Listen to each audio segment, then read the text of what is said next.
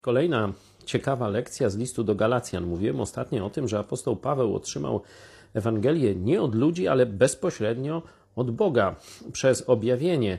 Dalej pokazuje kontrast, jak żył, zanim poznał Jezusa Chrystusa. Mówi tak, trzynasty werset pierwszego rozdziału listu do Galacjan. Słyszeliście bowiem o moim dawniejszym postępowaniu w żydostwie, że srodze prześladowałem Kościół Boży i niszczyłem go, i że prześcigałem w żarliwości dla żydostwa wielu rówieśników mojego pokolenia, będąc nader gorliwym, i tu uwaga, będąc nadem, nader gorliwym zwolennikiem moich ojczystych ustaw. Gdybyśmy sięgnęli do greki, możemy tu przetłumaczyć ojczystych tradycji.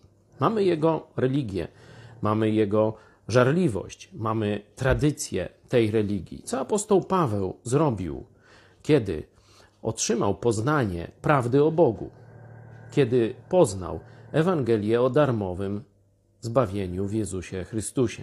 W innym liście, w liście do Filipian, mówi jasno: Uznałem to wszystko za gnój, który przeszkadzał mi w poznaniu prawdziwego Boga i przyjęciu z łaski Jego usprawiedliwienia, bo wierzyłem, że sam za pomocą uczynków i tych religijnych tradycji swojej ojczyzny, swojego narodu poznam Boga.